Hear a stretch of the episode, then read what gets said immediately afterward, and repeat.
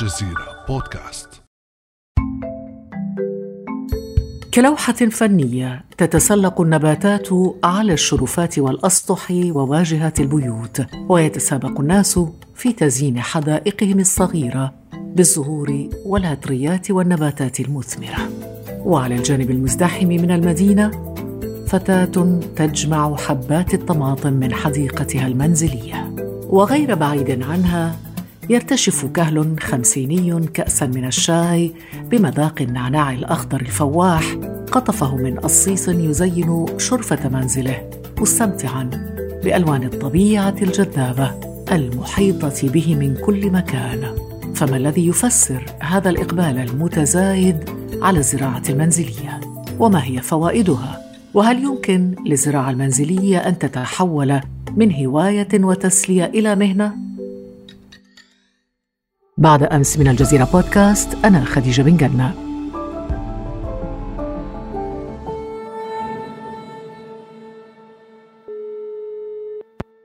ويسعدني أن أرحب اليوم بالمهندس عمر عاصي المتخصص في الإدارة البيئية ليحدثنا عن تجربته الخاصة بالزراعة المنزلية وأيضا نصائحه. الثمينة لنا ولكم مستمعينا الكرام إذا نقول صباح الخير أستاذ عمر أهلا وسهلا بك. صباح الخير أستاذة خديجة أهلا بك. اليوم موضوعنا جميل أستاذ عمر رح نطلع من المواضيع السياسية ومشاكلها وهمومها إلى عالم أجمل وأرحب وأحلى. إحنا اليوم ضيوفك أستاذ عمر.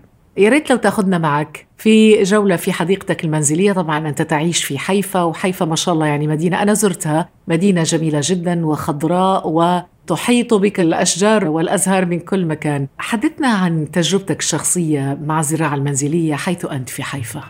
يعني تجربتي الشخصية صراحة بدأت هو بطبيعة تخصصي تخصصي هو في الإدارة البيئية. ففي أحد المرات طلب مني أن أقوم ببحث عن المخلفات الزراعية. فوجئت أنه حتى الإنسان اللي بخوض وبدرس في المعارف البيئية بشكل عميق ولكن إذا ما مارس الزراعة هو تقريبا بضل زي بيحكي عن بيئة هو مش فاهمها بالضبط. وممكن يعمل معادلات حسابية معقدة وممكن يعمل نماذج معقدة ويكتب عنها ولكن الحس الإحساس بالبيئة بس ببلش وقت ما إحنا نزرع. وبما إنه تخصصي في النفايات كمان الأحلى إنه إحنا ممكن يعني اللي جذبني أكثر ممكن ناخذ كل المخلفات ونستخدمها والمخلفات هذه تصبح كنز لأنه يصير عندنا خضار وعمران وفلاحة في الأرض. مخلفات مثل ماذا أستاذ عمر؟ بقايا الطعام مثلا يعني أنا شخصيا منذ تقريبا عامين لم أرمي أي حتى قشر الموز حتى بقايا القهوة أو الشاي. ماذا تفعل به؟ أقوم بما يسمى بالتحلل الهوائي أو الكومبوست أو باللغة العربية السباخ. اللغة العربية الفصحى. أول مرة أسمع الكلمة هذه السباخ. نعم بصراحة أجدادنا العرب تحدثوا كثيرا في الزراعة وأبدعوا وحتى كانوا يسموها الفلاحة. أنا شخصيا بحب مصطلح الفلاحة أكثر من الزراعة. الفلاحة هيك معانيها بتيجي أزيد عمرانية بنحس إشي اللي هو حتى الفلاح حي على الفلاح. فأحيانا الفلاحة بتربطنا كثير بالأرض وبال... حتى بتاريخ أجدادنا كفلسطينيين يعني. تحس إنه فيها أصالة أكثر لما تقول فلاح. بينما مزارع تحسها مهنة لكن فلاح فلاح يعني رجل ارتبط أو إنسان ارتبط بهذه الأرض. بالضبط. يعني حتى أنا تخصصي هو فعليا في الجامعة كان في الماجستير إدارة الاستدامة. وأنا دائما بقول استدامة هي كأنها مصطلح غريب. يعني حتى كل أجدادنا والعلماء ما حكوا في المصطلح ولكن مصطلح العمران البشري أو العمران بحد ذاته هو مصطلح واسع جدا. وممكن نحكي عنه بدل ما نحكي على الاستدامة. وهنا بيجي موضوع الزراعة فكرة لأنه لما نحكي على الاستدامة في الحيز العمراني في المدن أو في القرى حتى بتكون الزراعة هي حل رقم واحد لأنه نحيي هذه الأرض. بس الحمد لله إنه الناس الآن بدأت تعي ويعني تدرك أهمية البيئة والزراعة. واليوم أي واحد يبني بيت يعني إلا ما يفكر يحيط بيته من الخارج وأيضا من الداخل. بنباتات بزراعة خارج البيت في الحديقة في حديقة البيت أو خارج حتى في محيط البيت هذه الثقافة كيف تنمو؟ يعني أنت كيف بدأت؟ يعني نحن نريد أن نستفيد من تجربتك أستاذ عمر أنت شخصيا كيف بدأت هذه التجربة؟ كيف بدأ شغفك بالزراعة المنزلية؟ إنه وصلتني مرة رسالة على الواتساب تحكي شيء بسيط تقول كل البذور لما إحنا بنأكل مثلا مشمش أو بنأكل أحيانا حتى أفوكادو أو كذا ما ترميش البذور في الكمامة. بالعكس احفظها وارميها في الطبيعة لما أنت تكون في الطبيعة بتعطيها حياة جديدة. الفكرة كثير صراحة جذبتني إنه أنا ممكن أخذ بذور اللي هي تقريبا عديمة القائمة وممكن كثير يعتبروها كمامة وأحطها في الأرض وتطلع. فأول شيء بدأت فيه إني بعد ما أكلت السلطة شفت شوية بذور للبندورة. فكنت بدي أخذها وأزرعها. وجففتها طبعا وبعدين حطيتها في التربة وبدأت أحافظ عليها شوي شوي. لما نشوف عملية النمو من لحظة البذرة وشوي شوي خلال 90 يوم أو 100 يوم تتحول إلى آه، ثمار لذيذة حتى. وبالحيز الصغير يعني ما بنحكي على مساحات اللي هي ضخمة بنحكي على الصيص اللي هو ممكن يكون 10 لتر أو 20 لتر. البداية كيف يبدأ؟ كيف تنصح الناس؟ كيف يبدأ الشغف بهذا المجال بالزراعة المنزلية.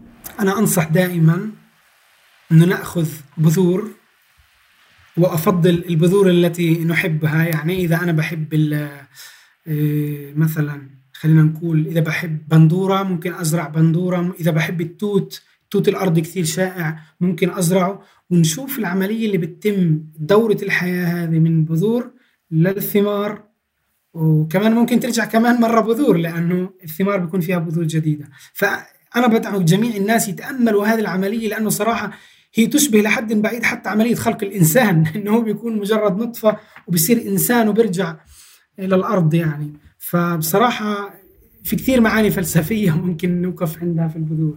أستاذ عمر يعني الأمر لا يخلو من صعوبات أكيد في موضوع الزراعة المنزلية. الأمر يتعلق بوجود تربة جيدة بآلية ري منزلي أن يكون هناك سماد أيضا جيد. كيف نتفادى الحشرات مثلا؟ المكان يجب أن يتعرض للشمس. حدثنا عن كل هذه الصعوبات التي يمكن أن تواجه الزراعة المنزلية وكيف نتفاداها؟ أكثر شيء بيواجه المبتدئين في الزراعة هي عملية الري. يعني كثير ناس ممكن الخطأ تبعهم مش إنهم يقللوا الري إنما يزيدوا الري أكثر من اللازم. وبالتالي إذا بدنا نيجي نعطي أرقام وهيك أحيانا صعب على الناس يستوعبوها كثير. فبالتالي أفضل شيء يعني أفضل نصيحة إنه أنت لازم تشعر بالنبتة أو تشعر على الأقل تحط اصبعك على التربة وتحس هل هي بحاجة إلى ري ولا لا.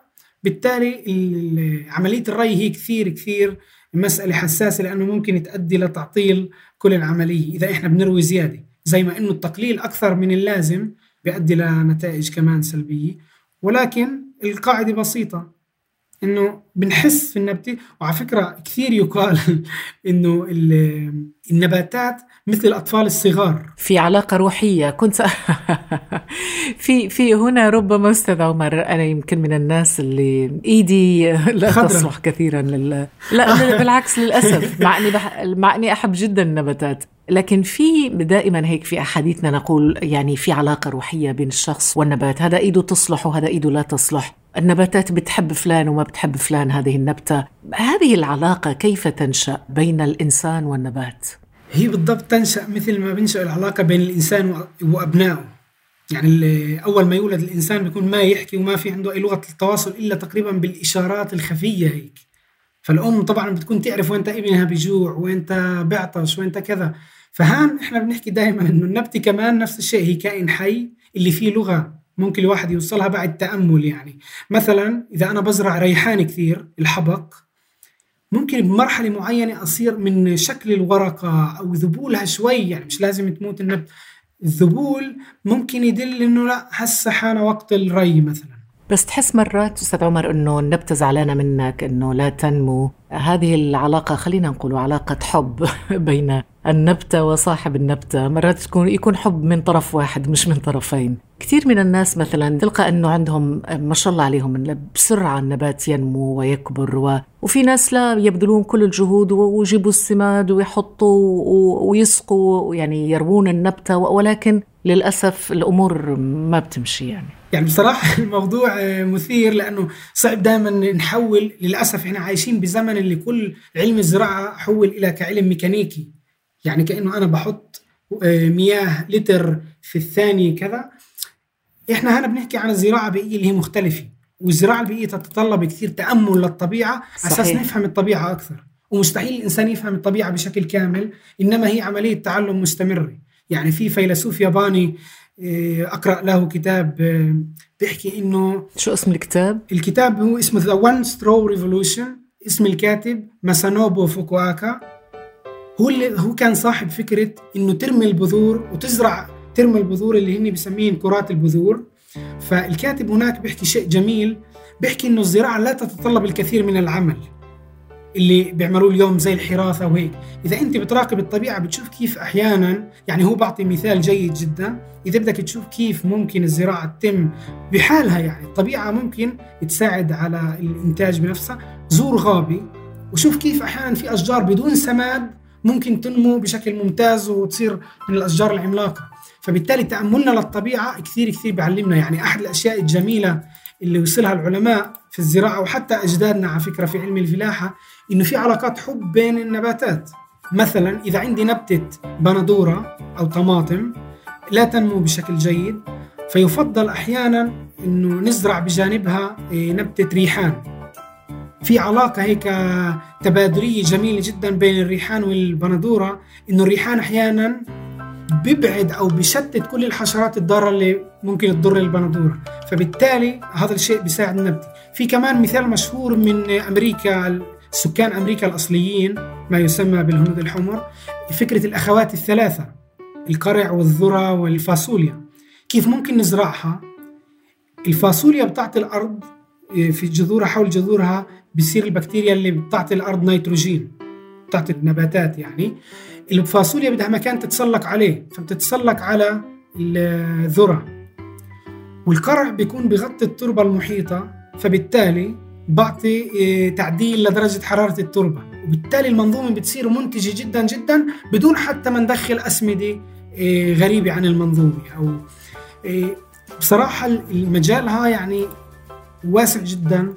وممكن ناس تنتقده اللي درس الدراسة الزراعية التقليدية ممكن يقول هذا الشيء بينفعش ولكن في عندنا شعوب وحضارات كاملة عاشت على فهم على هذا الشيء. حتى في مثال جميل آه، بكتاب للمقريزي بيحكي إنه إذا زرعنا النرجس تحت البرتقال الحامض ممكن يحلو فكانوا كثير يعملوا تأملات في الطبيعة اللي إحنا اليوم للأسف الإنسان المعاصر بفضل يتعامل مع إنه قديش لازم أحط سماد قديش لازم أحط الأصل هو نتأمل الطبيعة ونحاول نقلدها. بشكل آلي وميكانيكي نعم. يعني أخذنا الآن مع كل هذه الأسماء والفواكه وكل ما ذكرت الآن وخضروات ذكرت البندورة البندورة والريحان والنرجس وكل شيء. هذا يدفع فضولنا نحو دخول حديقتك أستاذ عمر. للأسف ما راح نقدر ندخلها بشكل حقيقي ولكن فيرتشوال بشكل افتراضي. أنتم مدعوون طبعا. شكرا. شو أنواع النباتات المفضلة عندك أستاذ عمر للزراعة؟ بصراحة أنا بحب أزرع النباتات اللي في خلفها حكاية. يعني مثلا الصيف الماضي جربت مع إنه أنا بزرع على الدرج وهذا بيخلي كثير ناس يستغربوا كيف أنت بتزرع على الدرج؟ وأنا بقول لهم ممكن. وزرعت مثلا بطيخ فلسطيني اللي هو صنف قديم اليوم ما فيش له كثير اهتمام. فأنا بدور وين في ناس عندهم هذا النوع من البطيخ وبدور وبزرعه. طبعا النتائج ما كانتش أفضل شيء ولكن بالأخير أكلنا بطيخة فلسطينية لذيذة. اللي مثلا أصناف البندورة كثير بحب أزرع إيه، عندي بندورة وحتى إيه، الصيف الماضي سافرت خصوصي على سهل بسموه سهل طرعان وجبت صنف معين اللي لا يزرع اليوم. وعلى فكرة على موضوع البندورة اليوم الكثير للأسف اللي ما يتحكم في أصناف البندورة الموجودة في الأسواق هو شكلها الخارجي وليس طعمها. بالتالي بحب أزرع الأصناف القديمة إنتاجها ممكن يكون أقل شوي ولكن طعمها أقوى بكثير.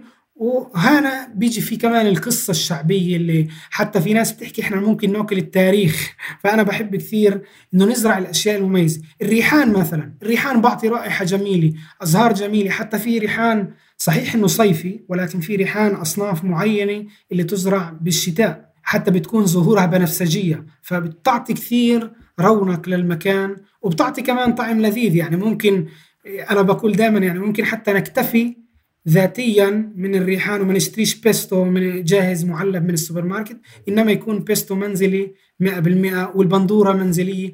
وطبعا إذا بدنا نحكي على الأهم شيء ممكن نزرعه في البيت دائما أنا بقول لهم زراعة النعنع هي فرض عين على كل بيت فلسطيني لأنه حوض النعنع هو كثير يرتبط بثقافتنا الفلسطينية حتى أو بتراثنا وبجوز حتى في كل الأنحاء المعمورة. نعم وفي دول كثيرة يعني أيضا في دول المغرب العربي الشاي بالنعنع يعني شيء مقدس. أكيد. شيء رائع طبعا. في هذه الفترة خصوصا مع منذ بدايات كورونا الناس بدأت تتنبه إلى أهمية الزراعة أو على الأقل تشغل نفسها بالزراعة داخل البيت بالزراعة المنزلية. واكتشفوا في الحقيقة الكثير يعني كثير من الأصناف المختلفة من النباتات التي تصلح للزراعة في المنزل. أنا هنا أعرف الكثير من العائلات اللي بدأوا فعلا في هذه التجربة وهي تجربة الزراعة المنزلية. أنت كيف تفسر أستاذ عمر تزايد الإقبال والشغف بالزراعة المنزلية في الآونة الأخيرة؟ إذا بدنا نبحث في التاريخ تاريخ الزراعة في داخل المدن بدأ في فترات اللي هي صعبة مثل الحرب العالمية الثانية لدرجة في أمريكا كانوا يروجوا للموضوع أنه حدائق النصر. كمان بريطانيا كمان ألمانيا كثير دعمت والحلو أنه في ألمانيا في كثير حدائق آه، داخل المدن بكت لليوم. بس في سبب ثاني اللي أنا بتخيل اللي في فترة كورونا اللي كثير بين واضح أنه إحنا عايشين في ما يسمى مدن آه، أو غابات الغابات الإسمنتية. الغابات الإسمنتية كل ما فيها تقريبا مساحات صماء. يعني صحيح في ناس عندهم الفسحة إنهم يكون عندهم بيت كبير مع حديقة وهيك ولكن في كثير كثير ناس اللي اليوم للأسف ما عندهم هذا الشيء.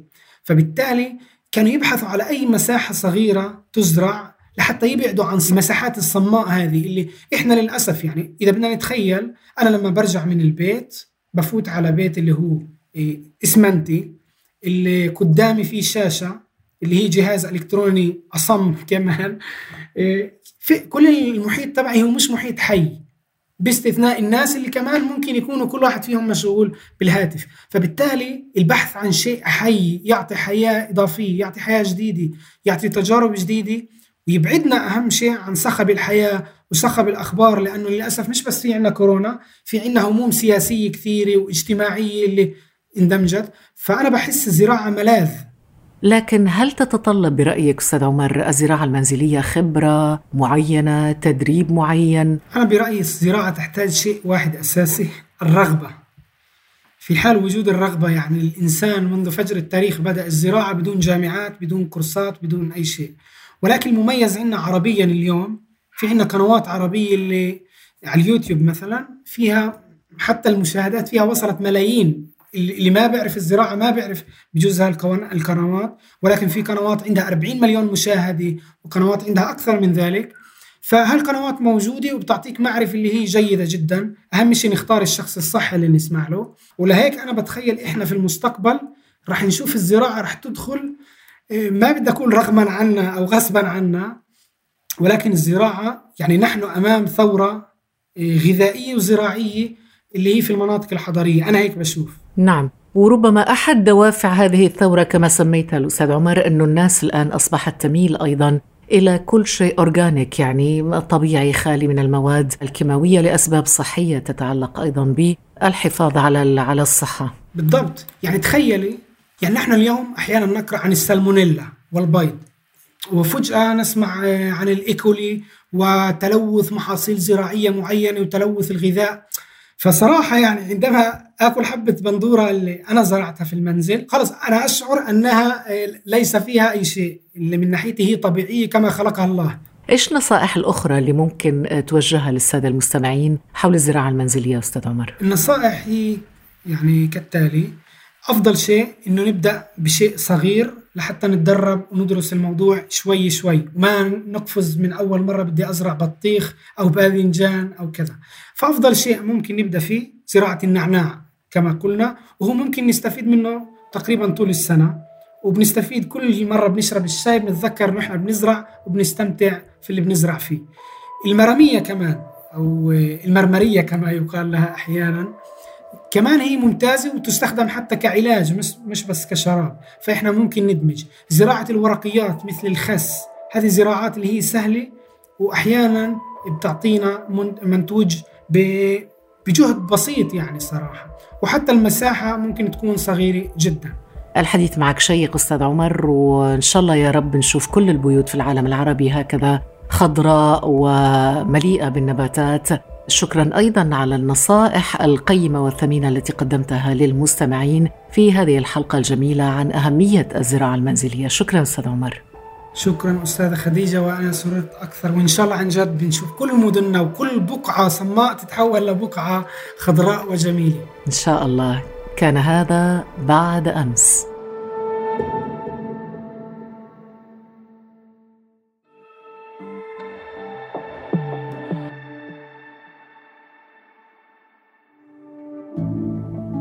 على تواصل مستمر مع الجزيرة بودكاست ولا تنسى تفعيل زر الاشتراك الموجود في تطبيقك لتصلك الحلقات يومياً.